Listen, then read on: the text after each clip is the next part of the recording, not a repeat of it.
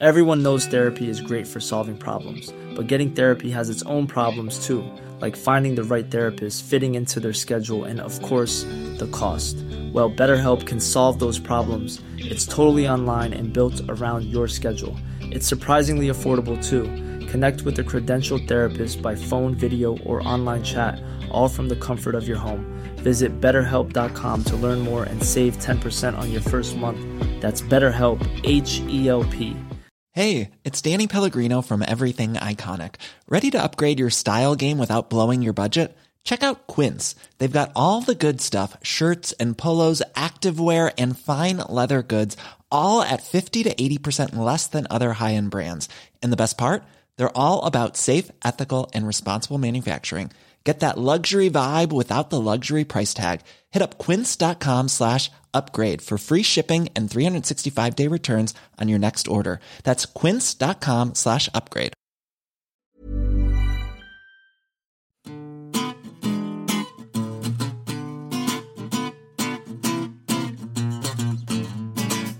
I'm Stephen, And I'm Helen. and welcome to the New Statesman podcast. Stephen, are we going to have to talk about Europe again? Well, we could talk about the series of elections in the Republic of Ireland in uh, Super Tuesday. We could do that instead, or we could do Europe. We have to do Europe, don't we? Let's just reconcile ourselves to it. Also, can we just well, let's let's have a brief moment of allowing ourselves a moment of gloating about Super Tuesday and the fact that our belief that Bernie Sanders was not in fact going to rise up in a populist Jeremy Corbyn like uprising and dethrone Hillary Clinton does appear to be so far borne out by the numbers. Yep, it's it is this thing I find endlessly fascinating about U.S. elections, and they are covered fine by foreign correspondents who you know their readers don't, find, but they're covered by American correspondents if they've never done it before. So the crushing defeats that Sanders suffered last night and in South Carolina were entirely foretold in the Iowa data. It's just that Iowa and New Hampshire don't look like the rest of America. Well, can we also take a moment to say that I think America's problem, and I speak on behalf of my people here, is white people. They're making terrible choices. They either want unelectable left wing candidates or they want Donald Trump. It is only the black and Hispanic populations of the US that are making halfway sane decisions in this election. Yeah, I mean, I think because the the interesting thing is we're now at the weird stage of U.S. elections where everyone starts quoting head-to-head polling, going, "Oh, but you know, but Trump beats Clinton." It's just like, well, maybe. I mean, I don't think that that figure will be borne out uh, either. also it's really hard to it's, uh, it's also from that- state by state. yeah, it's a completely different college. set of elections, and um, yeah, I mean, I think I don't think it's so much that it's a problem with it, but I think that uh, the the problem with Sanders is that one actually the Clinton years were phenomenal for for particularly for African Americans in terms of employment, in terms of uh, average income. They you know they they were great years, and there is a reason why uh, African Americans remember those years fondly. But the thing is, is actually Sanders' political narrative really only speaks to a certain section of white Americans. Uh, it's it's you know like oh you know you you're the graduate with no future, you can't get onto the housing ladder, you can't get into the best. But that is just the African American reality, and it it always has been. I mean, I think that's the interesting thing about this graduate with no future in general. The, their um, their aims are quite Tory, which is not a problem. It speaks to the kind of breaking down of the neoliberal model, and it can't deliver the things that these people have traditionally wanted. But it's actually a fairly conservative set of policy asks. But that does kind of suggest why things like right to buy were so popular in the 80s. Or they might start to lead before we move on to, to Europe grown, is that in the 2012 election, if only white men had voted, Romney would have won every single state. He would have won every electoral college, total sweep. Yeah. So you do have a very interesting demographic split in American politics between that is very hard between certain types of voters. Yeah. But what could be more thrilling than Europe? Uh, so I'm having, I'm, I'm really struggling. I'm, re- I'm really struggling because I know that as journalists, it is our duty to bring people facts, and yet the facts. I tried catching up a bit of the. There was a sovereignty debate in the Commons. Um, I tried catching a bit of that. It was unbearable. Then there was some questioning of Matt Hancock about uh, one of the government's ministers about this idea that. Um, they're not going to be people in Brexit supporting ministers are not going to be able to see civil service advice that they could then use to bash the government. And I just, I just can't, I, I can't, I can't do it, Stephen. I can't do it. So I have two points. One not serious, one serious. The not serious one is increasingly Brexit to me sounds like some kind of bran based cereal that you might take if you're having trouble with your bowel movements. Yeah, like Start the day with Brexit. yeah. um, but so I have actually bizarrely kind of got religion on on the Europe debate now. I, I've decided I am properly excited by it, not because I'm losing my hair. I'm not, by the way. I'm really not.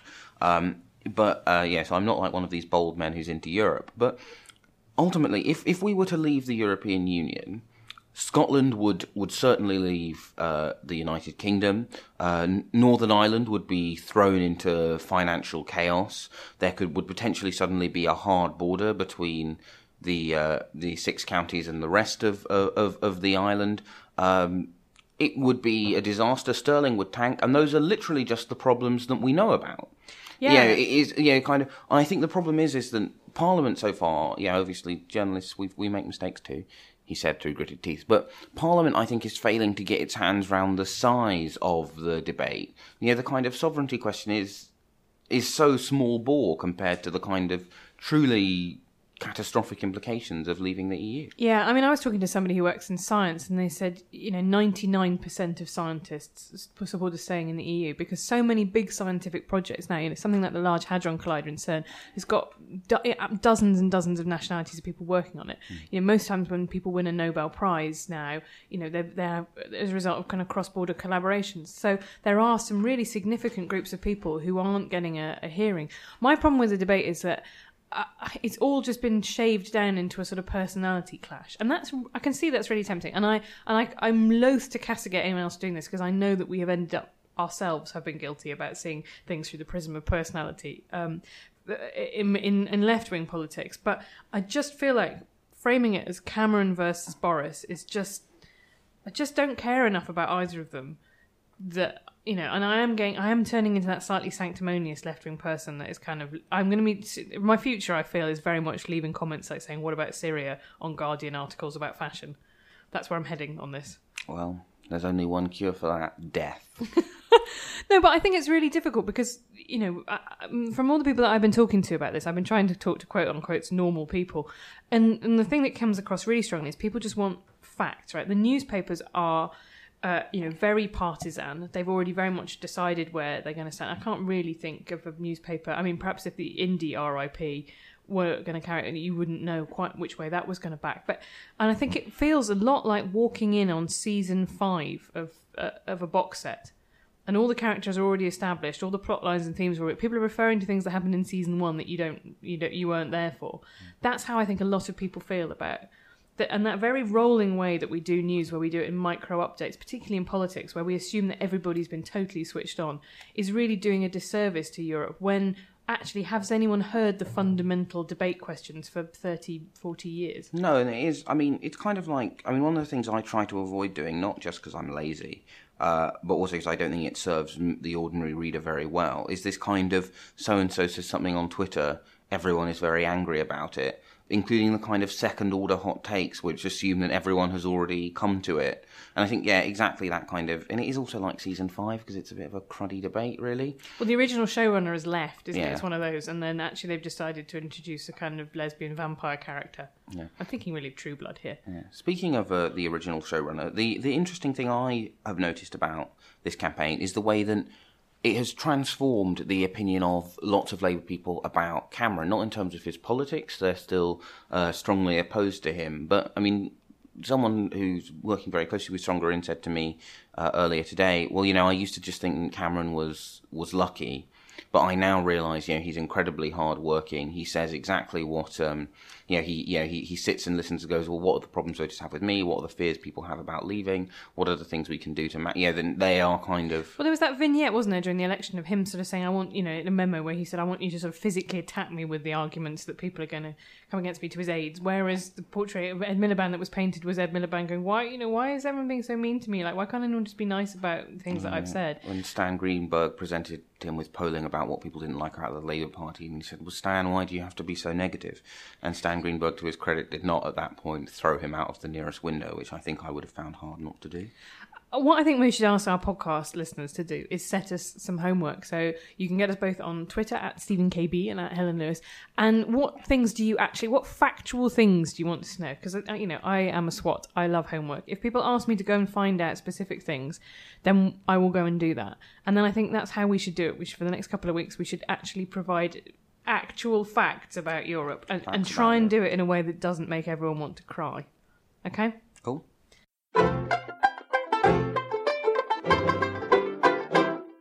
Hi, I'm Caroline, And I'm Anna. and we host the pop culture podcast from the New Statesman. Seriously. If you secretly care more about comics than Jeremy Corbyn, this is the podcast for you. You can find all our episodes at newstatesman.com forward slash SRSLY.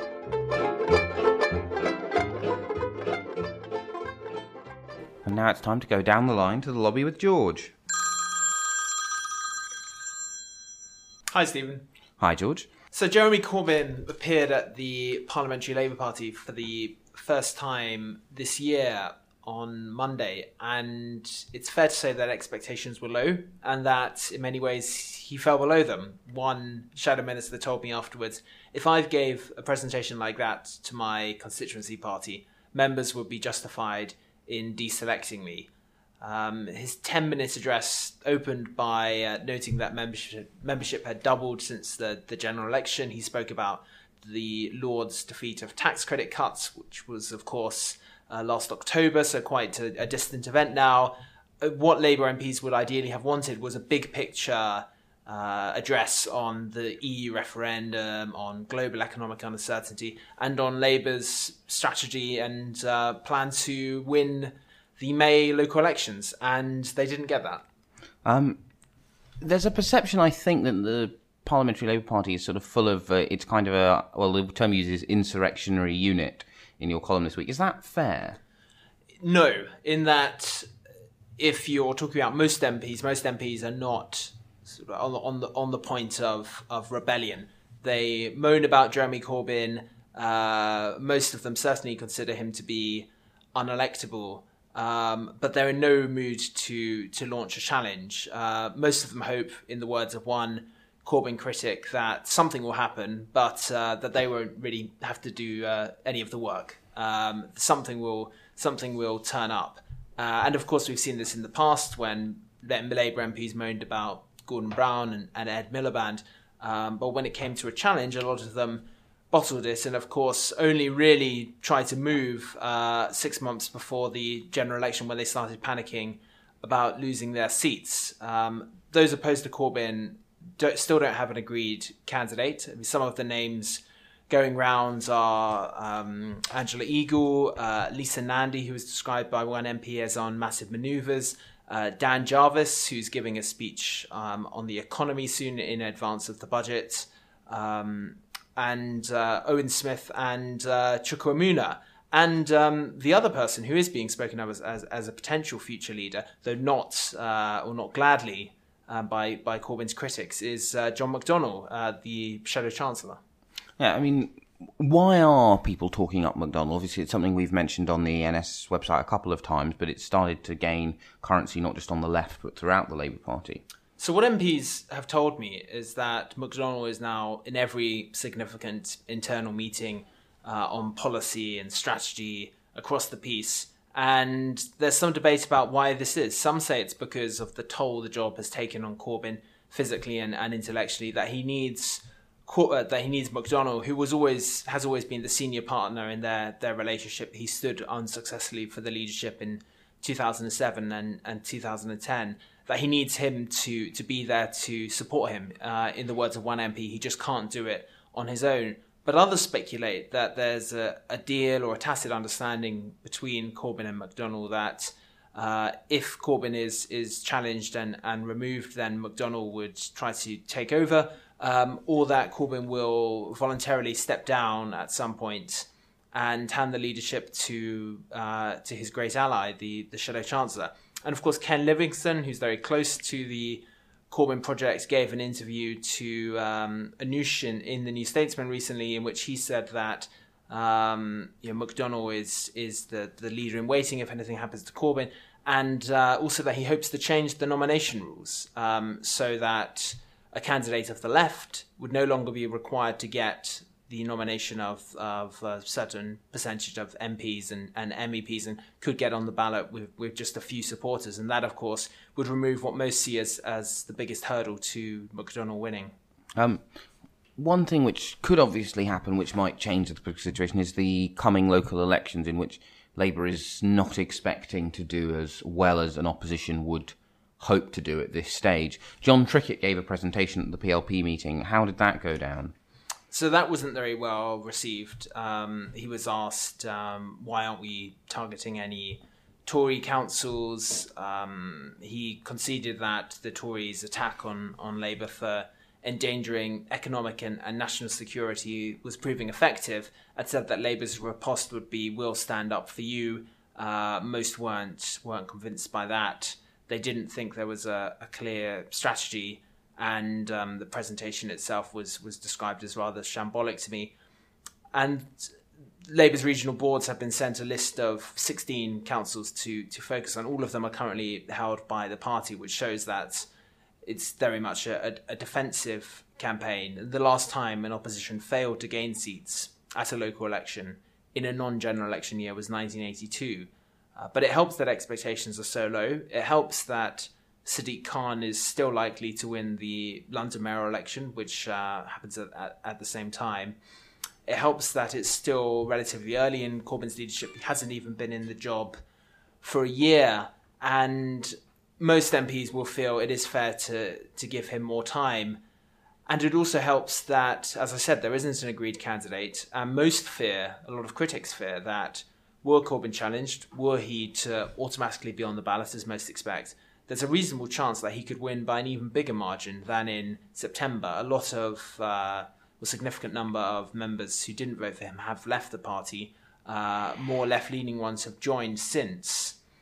And were that to happen, his leadership would, of course, be, be strengthened and they wouldn't be able to launch another challenge, um, possibly for, for a few years. So that is seen as the risk. And it's these conversations which are taking place ahead of um, what all sides expect to be a bad set of results. Right. Thank you, and talk to you next week.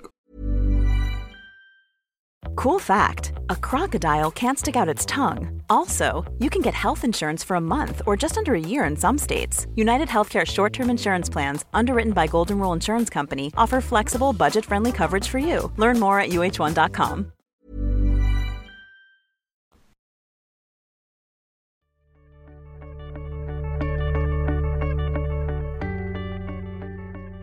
And it's time now to talk about the Oscars and indeed films more generally with Anna Leszkiewicz on loan from the Seriously podcast. Hiya. um, Anna, we made you do something slightly unfair, which is that we made you stay up all night to watch the Oscars. So I'm guessing by the time they were handing out like best foreign short, you were in a kind of slightly diabetic coma from having to eat too many revels to keep you awake. Yeah, I was actually able to keep all my snacks in my eye bags though by that point, so it was fine. Uh, no, I actually really enjoyed it. It was fun to watch. I think mainly because this year was a bit more surprising maybe than other years. Like it was less like oh another award for Birdman or whatever. I think it's astonishing when I was thinking about it quite how many awards the entertainment industry gives itself. And then I thought journalists are in no place Yeah, to complain definitely about this one. If they're a, an, if they're a profession that gives itself more awards than Yeah. journalism, then yeah, maybe acting is just about it. Uh, speaking of which, uh, Have you? Anna was recently shortlisted for a award, as uh, indeed was I, which I imagine our listeners may have forgotten since the last time I mentioned it. That's good. Unfortunately, our listeners can't vote for either of you, can they? So, I mean, I mean, it's nice. It's nice to mention it. But on the subject uh, at hand, can we talk about how bad Birdman is? Yeah, I really, when Stephen said let's talk about the Oscars, I thought, am I just going to hijack this to bring up all my grievances with Birdman? because what happened was that I thought, oh, it's like I don't know what made me watch it.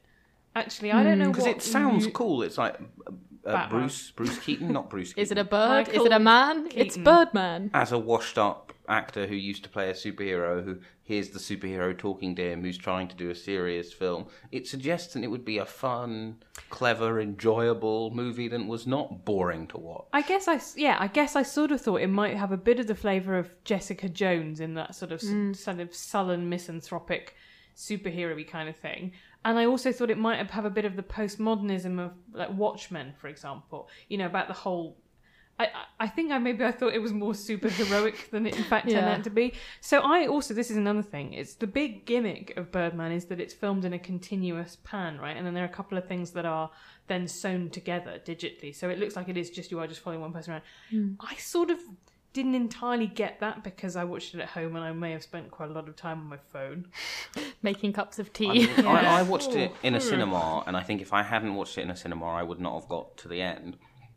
I didn't pick up on the fact it was a continuous shot. I also, I'm always a bit dubious of films where like, oh well, this the selling point is something. It's a bit like Avatar, which is big selling point was oh the graphics, but it's a boring Pocahontas remake. Then the once again, if I hadn't been watching in the cinema, I would have walked out of because it was it was so dull. The other thing is the drumming. The drumming is ins- the drumming reminds me of why I have a, a deep hatred of jazz. It just that drumming began to feel like every time someone has tried to co- engage me in a conversation about how jazz is actually a lot more musical than types of music that feature actual music. Hey, jazz is great. Well, no, I, I'm yeah, some jazz is great. The jazz drumming of Birdman's score. Can you defend that? No, but I, there's no aspect of Birdman I would defend. I haven't actually seen The Revenant, but uh, Anna, you have. You've seen Birdman as well, right? I haven't seen Birdman, and I Don't. think I'm not going to. was I about think to I wish which I. do you think was worse? but, uh, Well, I can't imagine a film that I would have disliked much more than The Revenant, and I don't want to be like it is the worst film ever made because, as discussed, the director has like some very interesting technical abilities that are cool, but technical. So he filmed it in natural light only, didn't he? Which necessitated for filming for like two hours every afternoon.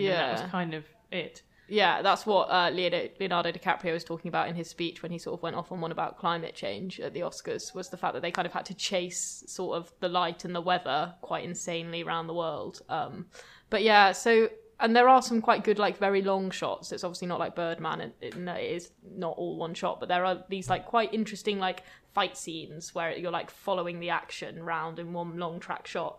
But um, oh god, apart from that, I really felt like it was that like that feeling when you're in a meeting with too many men who want to talk for too long and you're kind of like stood at the side of the room like hmm where's this going like probably time to wrap it up now guys like that's the revenant just is in a film like the, the first Stephen's shot giving you a look like, no, I've never been in that meeting. if you think you've never been in that meeting, Stephen's you that were man. that meeting. I haven't. But, no, I was. Yeah it is it's very much like that like the ve- i remember the opening shot of the revenant is like the camera panning upstream and like literally about 30 seconds into that shot i was like hmm found some stuff you could cut already guys like we could Hustle just this along. trim this trim Yeah, this a bit I mean, to to sound like a an old fogey, we um we recently been rewatching lots of films from the nineties. I don't quite know why. I think just somehow we we have, and one one of the many shocking things is how uh, how progressive Jurassic Park is compared to how sexist Jurassic World is. Uh, is is slightly startling, but also how short all of the like these ninety minute films where you're like, you know what that, do you know what that film didn't need an extra hour or so. Yeah, it's a bit like some of the conversations people have about long form journalism. This idea that long form journalism is inherently good journalism. This Yeah. idea that like rambling man film is inherently good film. Never mind the to me. quality, feel the girth. It's like kind of Yeah. like, and it. But I also think it's about something being kind of definitive, isn't it? It's about the idea that long form you have to be like, this is the piece. This is the piece Mm. in which I entirely explain baseball forever, and and I think the films kind of to that. And I think I I just think there is a I think they get bloated if if people aren't Yeah, I mean, my heart always sinks when it's like an American long read where it's like notionally about like I don't know drones, and it begins like Dwight Schultz is a tobacco maker in West Virginia, and you're like, oh god, how long am I going to be expected to endure before I get to whatever the point of this piece ostensibly is? Yeah, and it's like The Revenant, which is, you know, supposedly a revenge film, a revenge piece about, you know, some guy avenging his son's murder. And when it was like I an thought it was hour in and the son was. hunting a bear. Yeah, that's part of it. But like literally an hour in, when his son is still alive, I was like, okay. Does the bear kill his God. son, or is No, the bear like mauls his face a bit. so? Why is the bear such a? The bear like basically makes him unable to stop his son's murder. So that's why the bear is important because he's like in such. Um, so is he not weakened actually successfully condition. avenged his son? No, that's basically then he has to like crawl out of a grave they've buried him in him, him in after him being attacked by the bear. I don't mean to be rude, but even this is boring me. it's Are really you dull. saying that this conversation is unbearable? The most um. interesting thing about The Revenant is the fact that Leonardo DiCaprio's publicist made a statement saying that he was not raped by a bear during the making of the film, which involved a CGI bear. But this is the other. Wow. Okay. But this is. But that brings me very neatly to the thing that I think is is my inherent problem with the Oscars, which is that it, it features rich, thin, attractive, wealthy, usually white, off you know, people who get applauded. who get applauded for like cripping up, you know, like gendering up. Um, Yeah. uh, in uh, the case of Charlize Theron, you know, like looking like a like slightly skankying up. Uh, you know, it's like that's the thing that gets you your Oscar, right? I have to defend Charlize Theron though, because didn't she famously she watched her stepdad murder her mother when she, She, was no, she did, yeah. and, and I think, but but there was there is a real trend of the fact that you know, like um, Eddie Redmayne got his um his his theory of everything, and then he kind of came back for another bite at the cherry by okay, this time I'm going to put a, a dress on, and that's actually Mm. really hard for a male actor to do to be seen like that. You know, it's really because they you know they struggle for a really long time to cast that the Danish girl, and I just think it's And slight- they settled on Eddie Redmayne? well, yeah. but they, it, I just sort of slightly offensive to the rest of us, to living Definitely. normal lives, to disabled people, to trans people, to Yeah. slightly puffy faced people. That this is considered to be such a horrifying thing to do that you deserve praise for it. Yeah, I Yeah. think I'm willing to forgive Monster because it's such a good film. Um, I think my problem is is that there are a lot of films, including films I love. Like, I mean, so A Single Man, I think is is a beautiful, beautiful, beautiful film, but it is basically a, a particularly lovely catalogue with a quite nice kind of short story about uh, a man grieving for his husband, um, kind of tacked on, but most of these sort of films where the central actor is just going, "Look, I've done something a bit different. Please give me an Oscar now," are effectively like a variety show, uh, more than their the the, But that's you know, the- gaying up, isn't it? yeah. And that's again, that's Colin Firth, isn't it? A single man. Yeah. Um, so an, an actor who is who's been married for many years to a woman doing it, and I'm I have a difficult relationship with the whole you should cast an X actor to play X because sometimes it seems doesn't to always work. yeah, it seems to ignore the concept of acting as a as a fundamental thing. But it did feel that it's it does seem very odd that essentially, like I say, very wealthy white men get huge amounts of applause for sort of dabbling with. with Yeah, I- it's I the also- same specific set of people that are get that are reaping the rewards for these performances. It's a funny thing though because Leonardo DiCaprio, his my favorite role of his is What's Eating Gilbert mm. Grape, which I think is an amazing performance. So he plays a young person with cerebral palsy. My brother has very severe cerebral palsy, and watching that performance was just shocking to me because it was so accurate. And I would love for him to have won an award for that, but I can completely understand at the same time why people would be like, there are plenty of actors out there with cerebral palsy who are looking for roles and they're few and far between and that would have been a great one for them to have so i see both sides of the argument really but the main problem is that it, as you say it's the same group of people that are getting rewarded for these performances time after time I was really surprised to see an infographic about the number of the top hundred pay, best paid. Uh, Caroline Crampton had it in her newsletter. The best top um, hundred most paid actors, and how many of them have never acted in a single film with a female director. yeah that was an amazing this was in cosmopolitan right Yeah. they did a really great investigative sort of piece about it where they so like Brad Pitt, the only female director he's ever worked for, was last year with his wife. yeah um, whereas David, uh, oh, I can't remember. Schwimmer? No, um, the, from Selma. Um, he has done four in a row, including Ava DuVernay, who's one of the only black female d- Yeah. directors out there. And he said, you know, come on, this is up to it's up to the men who've got the power in the industry. You know, lobby for this. Like, try and when you're putting together a slate of directors, try and put you know put a few wild cards on there and at least consider them. At least let them get through the door to you know then be rejected. and the idea that there's actually a responsibility on people who are already successful to kind of be like, you know what, I'm going to work with women directors now from this point onwards for like the next four films I make or whatever. Mm. That's something that you have to make a conscious decision to do. They're not necessarily just going to like come to you and and you know overcome all these obstacles necessarily on their own. So that but was that something I feeds really into that away. debate about. So I thought Chris Rock was a pretty good host from the bits that I, I'd seen, and I thought it was good that he took on head on Oscar so white as a controversy. But I think it's it's a really it's an extra unfair burden on black actors that they should have to be the ones that are constantly talking about ethnic Definitely. diversity. In the same way, I think it's a really tough to expect you know women to go away and sort of sort out the pay gap. Yeah, and it and it also ends up kind of pigeonholing them into like spokespeople for diversity, which isn't fair because it's everyone's problem, right? And Mm. it benefits everyone if we have a more diverse, you know, entertainment yeah, industry. I mean, I think so. I haven't watched it at all because I'm super prepared. Um, but um, I have bizarrely read a lot of the reviews of uh, Chris Rock's performance, and I did feel there was several times like, oh, you know, he, he, he you know should have tackled it more, or he should have done X, or something like. It's like, but it's not actually His Chris, job. Chris Rock's job to like stand up and it's like and be the outlet for every.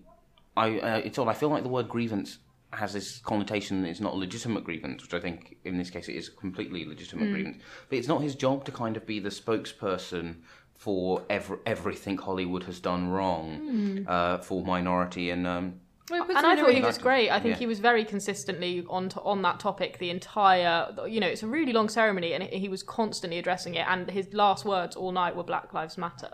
So you, you know, that's pretty. I felt stuff. his I felt his bit about the asking women more on the red carpet. I sort of wanted to go and explain the concept of patriarchy to, to Chris Rock, but I feel like maybe that would have been difficult for him Yeah, to work there into, were a few- into a joke set, set up. Well, of course, women Yeah. do end up wearing more different things because women are encouraged to display themselves more. No, and he It certainly wasn't PC all night, you know. And there were there was that um the joke that involved Asian stereotypes where they got three um like young Asian children on the stage and were like, oh, these are accountants, and you know, a lot of people were upset by that. He by by no means was like Mr. Progressive all night, Mm. but then I guess why would we expect that of him? Yeah, I was going to say, have these people not ever seen any Yeah, previous Chris exactly. Rock material? Why would why would you expect that of him? Um, Stephen, can you name a film that is worse than Birdman? ooh. Yes, yes, I can. Go on. Uh, people will be familiar with my number one rule, which is never to watch a film with Adam Sandler in it. Uh, don't write in, Adam Sandler fans. I got your Eat, Pray, Love, or whatever the suggestion was, and I am probably going to watch it at some point, but I haven't yet. Punch Drunk Love. Punch Drunk Love is apparently, apparently semi That's okay. like, that's the serious Adam Sandler Um, film. I also do not watch Adam Sandler films. But I think the worst film I, I've seen is. Um, actually, I'm going for a controversial one Forrest Gump. No, you're not. Get out. I think Forrest Gump is almost The as worst bad film as ever Birdman. made? Do you think it's Forrest Gump? No, I'm just listing bad films. I don't think it's the worst film ever made, um, but it just Actually, goes now on I think about so. it, I, I, I worry that I haven't seen Forrest Gump for 10 years and that actually now it would just be like, it would actually be slightly, it'd be like when we rewatched Friends and you were like, wow, Friends is kind of weirdly freaked out by the concept of gay people. I never really got that in the 1990s. I think it's just mawkish and it goes on too long. And I mean, there are there must be a worse film than Birdman. Um, because I mean, I think Birdman probably felt worse than it was because I expected to enjoy it. Uh, whereas I imagine if I ever do end up watching the the Revenant, I mean, I'm going to be disappointed. I literally did think it was two hours of a man fighting a bear. No, it's Uh, more two hours of a man cope, coping with the wounds after being attacked by a bear and also climbing inside a horse for no discernible reason. I'm just going to put a shout out here for Deadpool, which I know you are all resistant to watching, but you really that is like that's like two ma- two hours of a man fighting a bear, but making sassy wisecracks on the side of it. Mm, I don't know if I like sass. Um, Anna, is there a film that you can name that is worse than The Revenant? Maybe Mistress America. I'm a Mistress America hater. Sorry, everyone who likes that film. Um, and in your opinion, what should have won Best Picture this year? Uh, my I, my best picture of the year, which I think should have won best picture at the Oscars, was Magic Mike XXL. I haven't seen that, but I've seen a lot of screen grabs from that because uh, Zoe Margolis gave a talk in which she showed how it was a very important uh, sign of the, the male, no, the female gaze. We did a panel together on it, uh, and it's just the best film ever. Like you have to go. Room and Carol were my favourites over Spotlight, but Well, I I, was pretty happy with Spotlight. Uh, uh, my loathing of Room will have to be the subject of a, another podcast. Uh, but um, I thought Carol or Joy. Carol, I thought I really liked Joy. I know that there are. Hmm, what is the magic thread that links together Room, Carol, and Joy? Mm, Ladies, hmm, is it that they are focused on female experiences? Um, I, that's gonna. I'm, now I'm gonna end on my angry conspiracy theory. Last year, I mean, last year, Ian Leslie wrote a brilliant book, uh, blog for us about the fact that you know Whiplash was drumming man, American Sniper was sniping man, that one with Steve Carell was ba- basketballing man. Like they were just, they were just very heavily centered on on male experience, and um, and that does seem to have continued this year. yeah, biopics. watch Magic Mike XXL and Deadpool. Do not watch Forrest Gump again in case it turns out to be rubbish, like Stephen says. This is a Manhattan-bound B Express train. The next stop is Grand Street. Mind the gap. Hey, I'm John. And I'm Barbara, and we present Skylines, the new podcast from City Metric, the New Statesman's urbanism site. Every two weeks, you can hear us talk about cities, geography, and the human impact on the environment, and test our contention that maps make a great topic for radio. You can find us on iTunes or Acast. Check it out.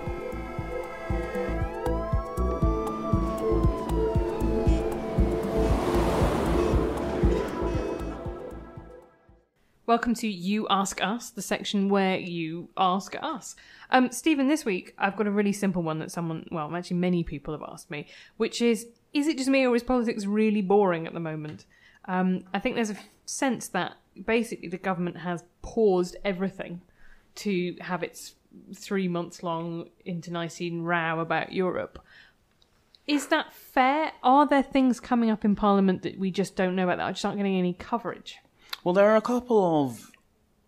I don't want to say small because they're all in their their way quite important, but they're things which, for one reason or another, don't have many sort of moving parts, as it were. There's the trade union bill where the Lords keep chopping off some of the worst bits, and then it shunts back to the Commons, and um, and obviously the trade union bill has fairly apocalyptic consequences for the Labour Party and its funding, and will transform, among other things, the size of the permanent Labour Party. I mean, they are probably going to end up losing about half of their staff, and no organisation loses half of its staff and is materially the same. But it's okay then because they will have what forty fewer seats from the boundary review. yeah. So, So- yeah, it's it's fairly it's fairly bleak. Um, but and the- no one apart from the SNP will have a seat in Scotland, right? Then once if, if No, partly because current boundaries. well, the, no, the Lib Dems will keep Orkney because it's Ah. a historical. Because the boundary changes are particularly toxic for you if you're a Liberal Democrat because your majority is entirely personal. It's about oh, you pointed at my bins, oh, you stopped me getting deported. Um, I don't really know why I decided to equate those two things with uh, as, as if they were of The equal two major importance. concerns of the British Um, electorate. But you know, those those yeah, like if you if you get someone's bins fixed, they're likely to vote for you. If you stop them being deported, they're really keen to to keep you in office because you've obviously transformed their life prospects. Um, but the second your boundaries change, you've got a bunch of people whose bins you have neither fixed or whose lives you have improved for the better. Mm. And if you're a Lib Dem, that's really all you've got. So that is fairly catastrophic. But because there's not really a fight, because the Conservatives have a majority of 12, and um, it doesn't affect very many people other than the eight Liberal Democrats or Labour Party staffers. At the moment, neither of those issues have become acute. And then there is the WASPI campaign, which is about a, a, a, a, legal change which means that women uh, do much worse out of their pensions than they should. Um that I think is something which will probably ignite at some point, but I think we're still at the stage when people don't think it will affect them. pensions, I think generally are going to be a flashpoint, aren't they? I mean, you've got the review coming up. There's been stuff in the papers about people working till they're 75, and and actually pensions, the pensions age having to rise faster than life expectancy. And I think that adds to that narrative, which I know is quite controversial about feeling that you know the the current generation of pensioners uh, that's the high watermark of how great it's going to be to be a pensioner. I mean, the median pensioner is uh, is better off than the median worker. Like, there- There's Mm. less inequality in income in pensioners Yeah. actually, um, and there are I think more working age people in poverty now than pensioners as a proportion for the first time. Yeah, yeah, and, and yeah, and the kind of the the efforts to reduce pension poverty ha, ha, under the last government have proved stickier than the ones to reduce working poverty, which the Conservatives have been more successful at unpicking. Uh, so yeah, you are much better off being a pensioner. Although in some ways, exactly you say, it's kind of historically we may depressingly look back on that when this is brief phenomenon because when Lloyd George introduced the pension, it was set well below well, sorry, well above life expectancy. The difficulty with this idea people have of, oh, you'll just work forever is that a lot of people who get past retirement age wouldn't be able, they're living much longer, but they're living because we've got better at stopping people dying from heart attacks. Uh, you can't really go back and do your job after summer, like after surviving a major heart attack in the same way. So, um, yeah, it's big it's and about scary. good years, isn't it, rather than necessarily. And also, you know, what happens for you know manual workers, for example. I think this is really interesting. When I was at the Mail, we were trying to commission a piece about somebody about retiring. We were looking around for somebody to talk about, you know, why it's great to retire. And of course, none of the older columnists retire. Like you look around the papers, you have people who are 67, 68, 70 still writing a column because writing a column in your slippers in your North London house is something that you can absolutely still do when you're Yeah. 70s. Even you know, even if you're not physically as able as you you once were, being a bricklayer is not that. Being an Uber driver is not that. Um, and so okay, so we've got trade unions, we've got pension changes. Anything else? Um, but that that is, to be honest, about it because mostly the government is effectively on a general election footing. It is the official position of the government, albeit not the position of many in the Conservative Party, to keep Britain in Europe, and everything they are doing is being pointed towards that aim, which is why the government is trying to do as few things as possible to irritate anyone because they don't want to have a, a tax credit style disaster two months before know, the it's- in out vote, We've got which is another three months to go. which I mean, this is I mean, there are many fascinating subplots in in Osborne's next budget. One is he's under so much political pressure. Two is that the economy looks like it's getting worse. Three, of course, is his targets still haven't been met. But the fourth is that is he really going to want to implement a large sort of wave of austerity however many months before this crucial vote for both him and David Cameron's future? It's not that likely. I just think there's absolutely no upside for him. There turns out there is no downside to him breaking his promises, as we've seen over subsequent budgets. Mm. It's not like he's going to get attacked by the SNP, by Labour, by the Lib Dems for being insufficiently, you know, Cruel. yeah, cruel and tax cutting.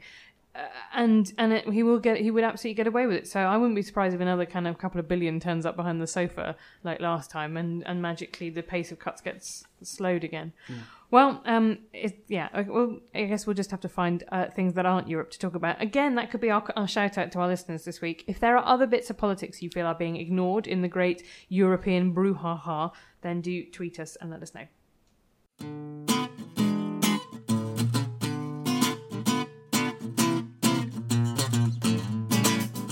You've been listening to the New Statesman podcast presented by me, Helen Lewis, with Stephen Bush. Our producer is India Bourke, and our music is Devil with the Devil by the Underscore Orchestra, licensed under Creative Commons. You can find us on iTunes or at newstatesman.com forward slash podcast.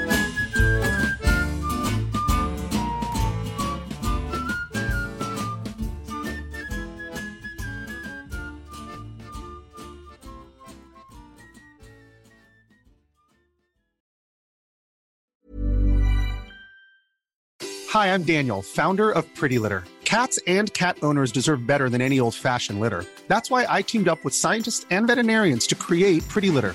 Its innovative crystal formula has superior odor control and weighs up to 80% less than clay litter. Pretty Litter even monitors health by changing colors to help detect early signs of potential illness. It's the world's smartest kitty litter. Go to prettylitter.com and use code ACAST for 20% off your first order and a free cat toy. Terms and conditions apply. See site for details. Planning for your next trip? Elevate your travel style with Quince. Quince has all the jet setting essentials you'll want for your next getaway, like European linen, premium luggage options, buttery soft Italian leather bags, and so much more. And is all priced at 50 to 80% less than similar brands. Plus, Quince only works with factories that use safe and ethical manufacturing practices. Pack your bags with high-quality essentials you'll be wearing for vacations to come with Quince. Go to quince.com slash pack for free shipping and 365-day returns.